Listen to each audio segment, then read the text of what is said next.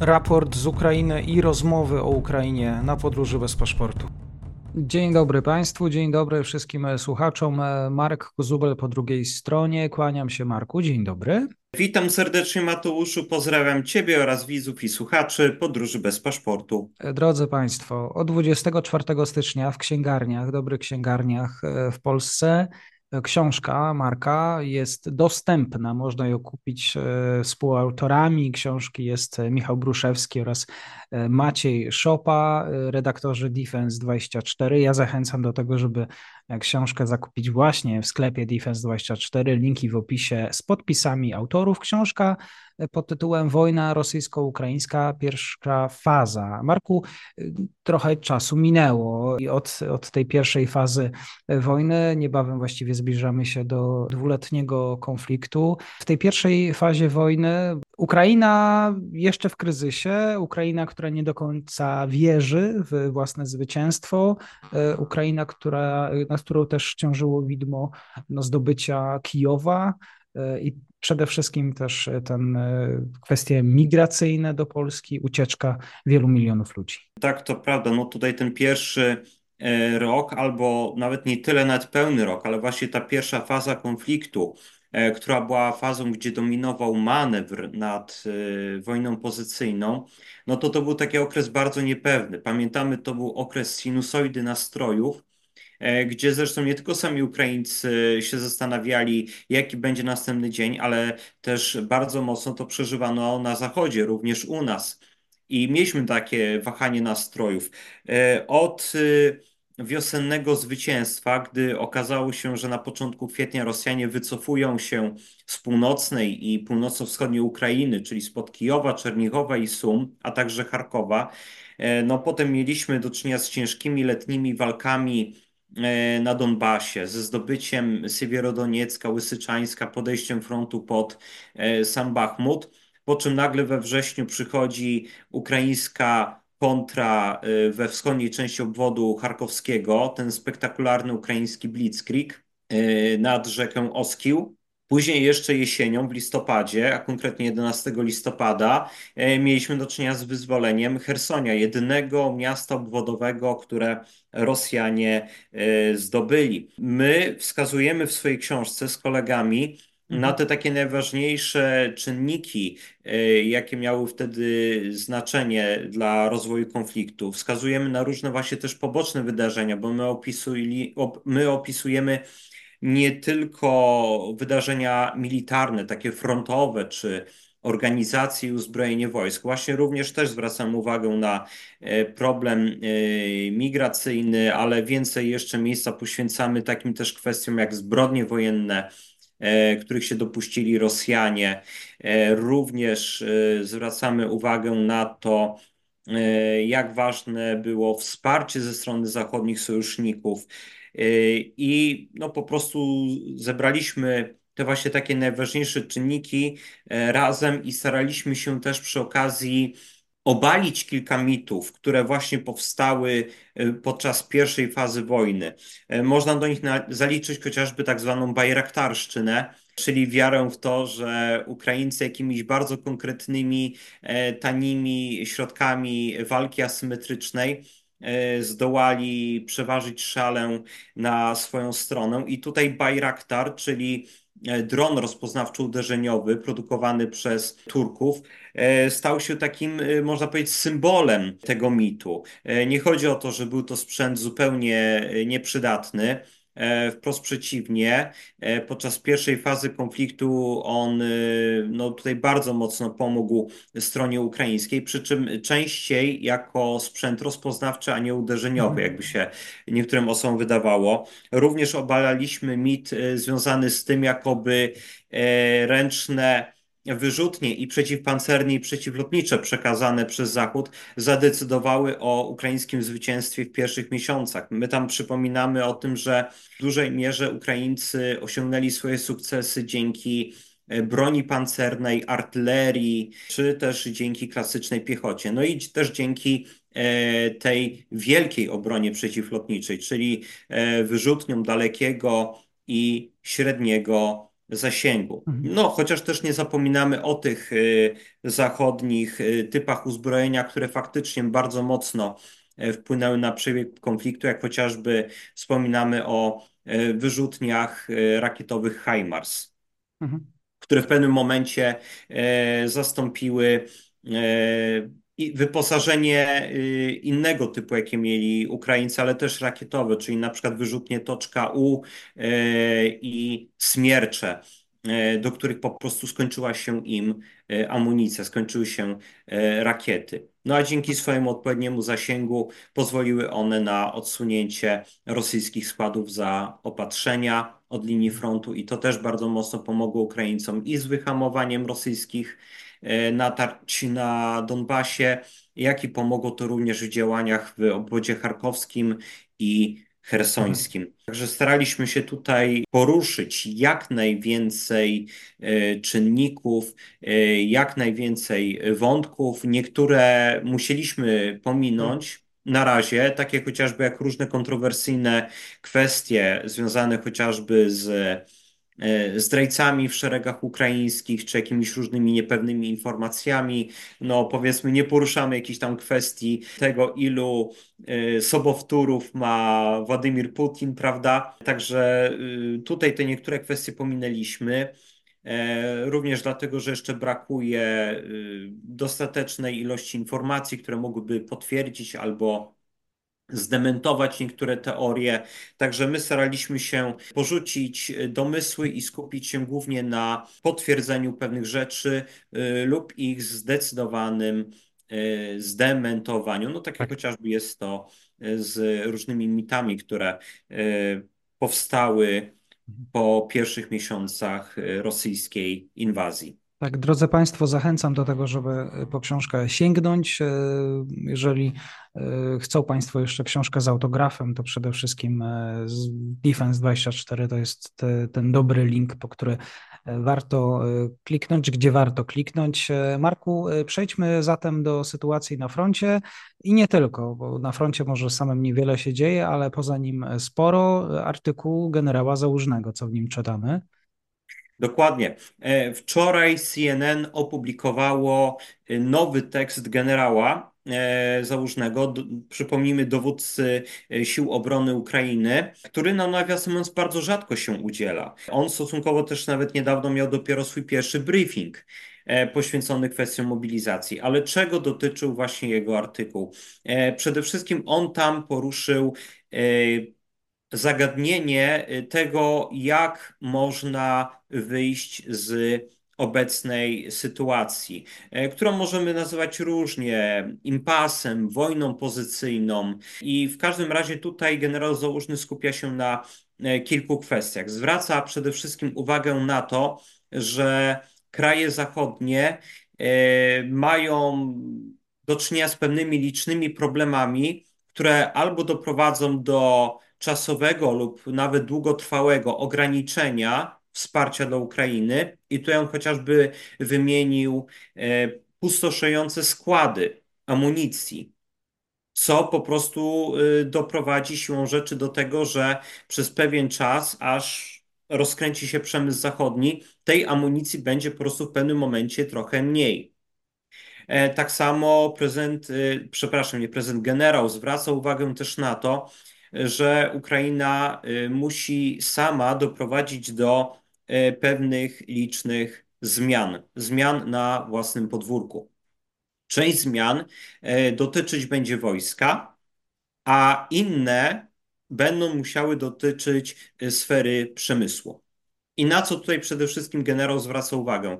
Na rosnącą rolę nowych technologii, które mają ograniczyć no, do pewnego stopnia udział istoty ludzkiej na polu walki, w ten sposób ograniczając straty w szeregach wojska na rzecz takich technologii jak drony e, lotnicze, powietrzne, przepraszam, i e, naziemne, a także morskie.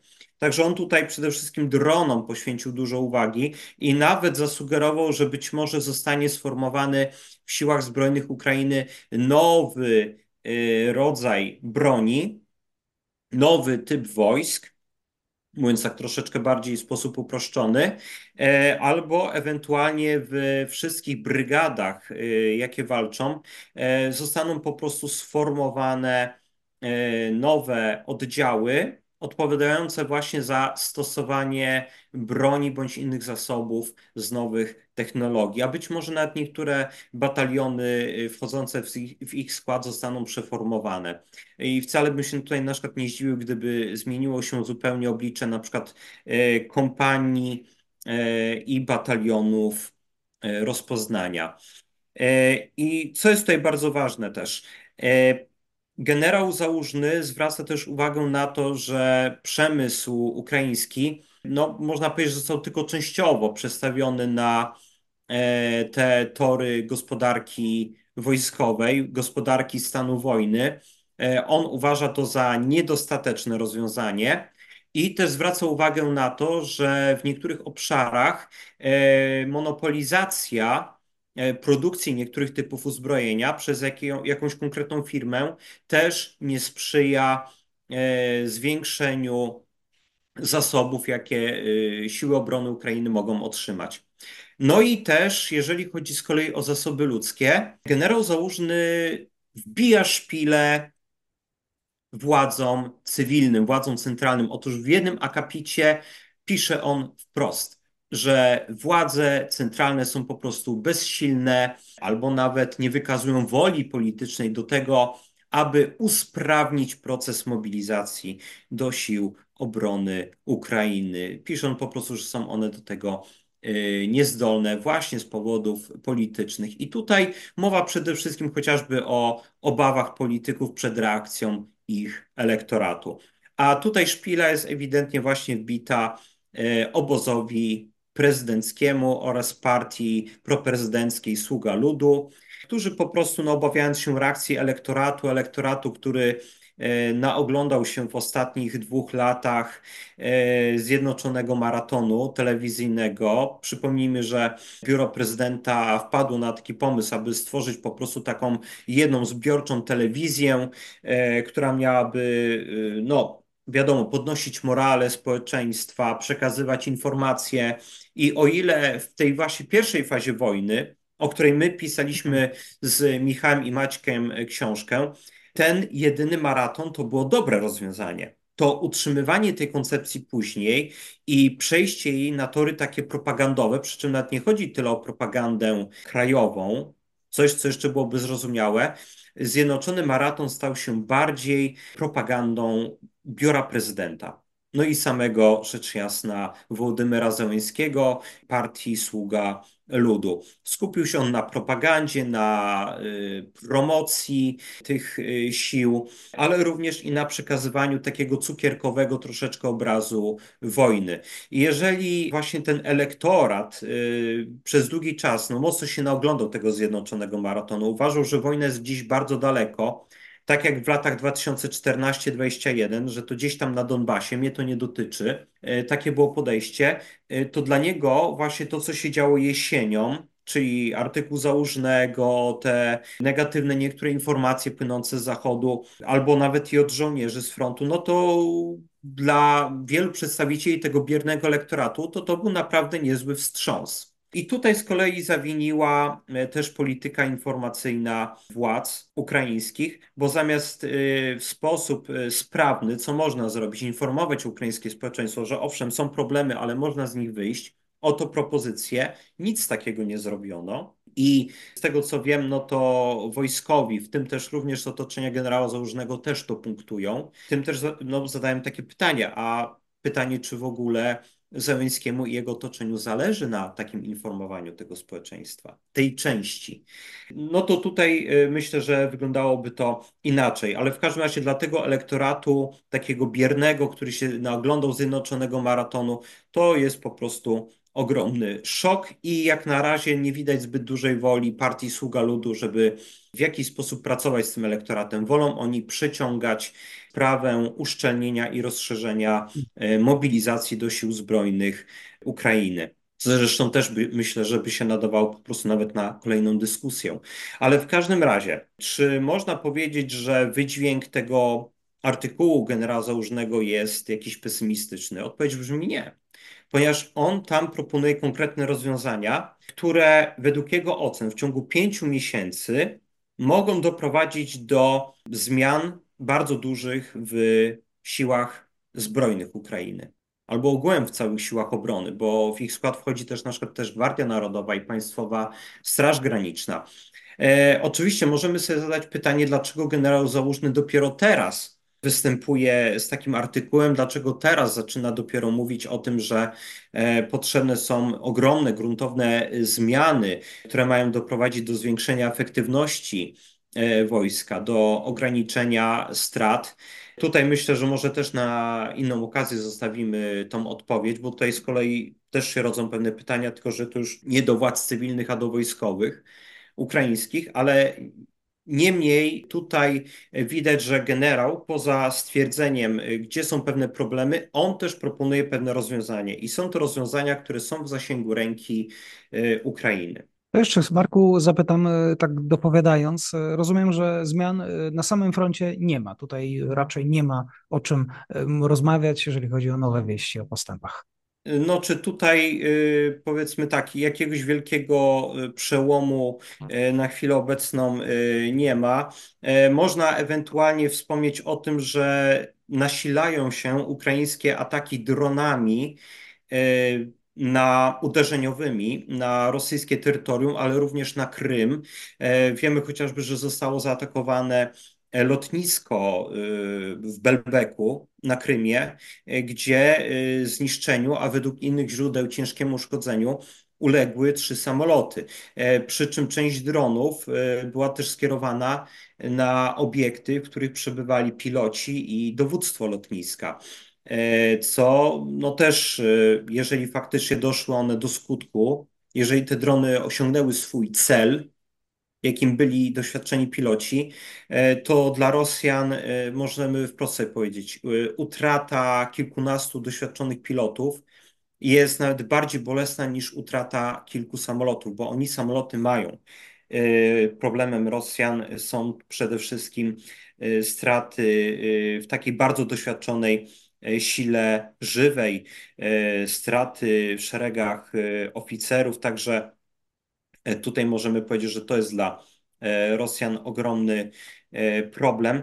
A jeżeli chodzi o jakieś walki na froncie, no to tutaj przede wszystkim trzeba wspomnieć o dość ciężkiej sytuacji w Awdijiwce, gdzie Rosjanie pomału, no to nie są jakieś duże E, osiągnięcia, duże rezultaty, ale e, pomału wchodzą e, po prostu do południowej części miasta. Tam się toczą walki po prostu w południowej dzielnicy. To jest pewien problem dla Ukraińców. Tego nie można bagatelizować, no ale jeszcze zobaczymy, jaki będzie dalszy przebieg walk, bo ewidentnie tutaj widać, że Rosjanie wykorzystują tutaj ten zebrany tą zebraną rezerwę ludzką, y, co do której się właśnie obawiano, że ona może y, ostatecznie złamać ukraiński opór pod tym miastem. Jeżeli chodzi o inne odcinki, to bardzo niewielkie osiągnięcia Rosjanie odnotowali ostatnio też w rejonie Bachmutu, ale tam większość ich ataków pozostaje odparta. Rosjanie też próbują poprawić swoją sytuację pod Kupiańskiem, ale no tutaj na tym odcinku słowożańskim ich y, efekty działań są też niewielkie. No my tutaj cały czas mówimy o sukcesach osiąganych w skali tygodnia, wynoszących powiedzmy od kilkudziesięciu do paruset metrów. Więc tutaj sytuacja jest ciężka, y, toczą się ciężkie walki, ale nie ma jeszcze przełomu. Drodzy Państwo, zachęcam raz jeszcze do zakupu książki, zachęcam do komentowania. Dziękujemy za wszystkie komentarze i kciuki dla zasięgów. Marku, bardzo dziękuję za dzisiaj. Ja również dziękuję, pozdrawiam serdecznie. Raport z Ukrainy i rozmowy o Ukrainie na podróży bez paszportu.